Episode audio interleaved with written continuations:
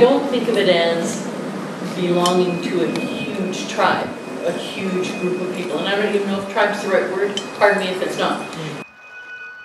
And they're thinking about seven generations of their family, but they're not thinking about seven generations of everyone else that lives in their my blood based on like a lineage of two people as opposed to a blood of a people. When I think of belonging, I think of breath. I breathe in everything, I breathe out everything and share it all, and I'm part of. Looking to the larger community of, of knowing that our well being is dependent upon the earth, that we're all interdependent instead of independent.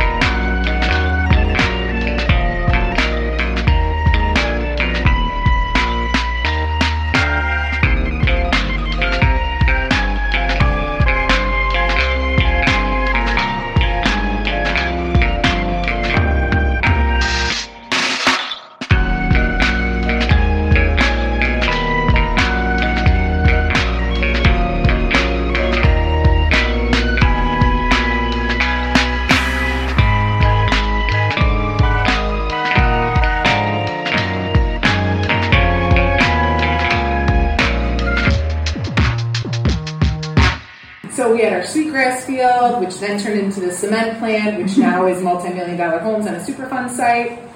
The reason that the Anishinaabe people are here is because we kept our oral history alive. Mm-hmm. In my community, those are sacred. That's Nokomis and Mishomis. That is grandmother and grandfather grandfatherhood. Mm-hmm. There's a lot of times where we have stories in our community how the animals pitied us, or plants pitied us, trees pitied us, our mother pitied us.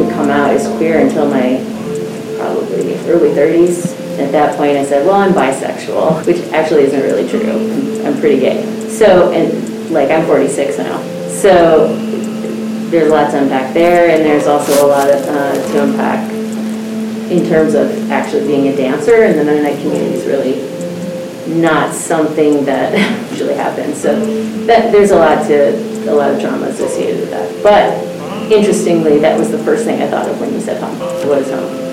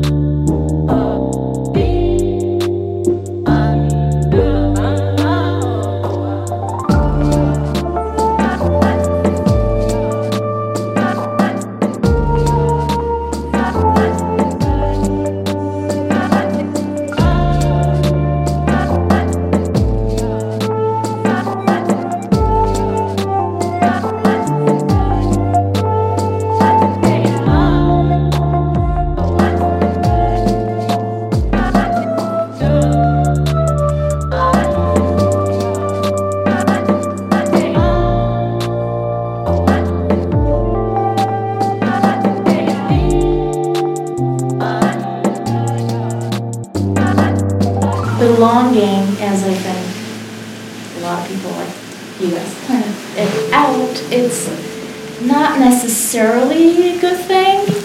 Um, because like as an immigrant, I came here, I was like, okay, everyone has guns and they're gonna shoot me down because of like so many reasons that, like, whatever. I was freaking out, so I got attracted to people that were from my own country because I felt like I belonged. But that was not necessarily the best thing because there are so many different kinds of people from different countries, and just by choosing a group of people that felt familiar to me, I didn't necessarily make the best choice.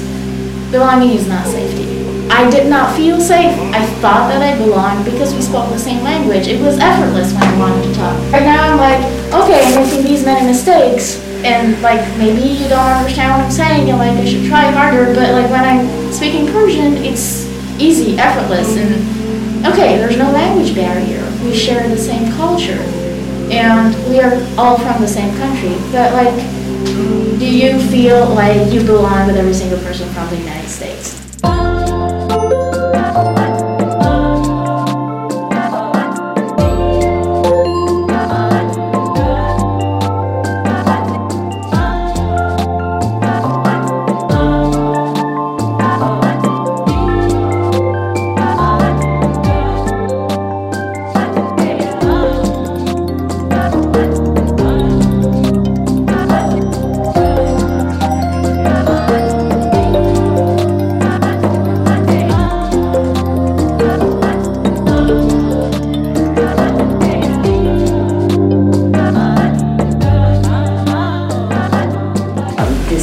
From the experience of being a festival curator, we have a lot of artists that come in from all over the place. And I get a lot, especially artists of color will come up to me and be like, oh my God, this is so great. There's, you know, people of color in the audience. We never get this for modern dance. It's always, you know, like white people and it's intergenerational. This is so wonderful. Kalamazoo is so great. Like I said, I'm like, thank you, this is wonderful, and I've really worked hard to get this kind of an audience and this kind, you know, have this kind of a festival here, but this is not Kalamazoo.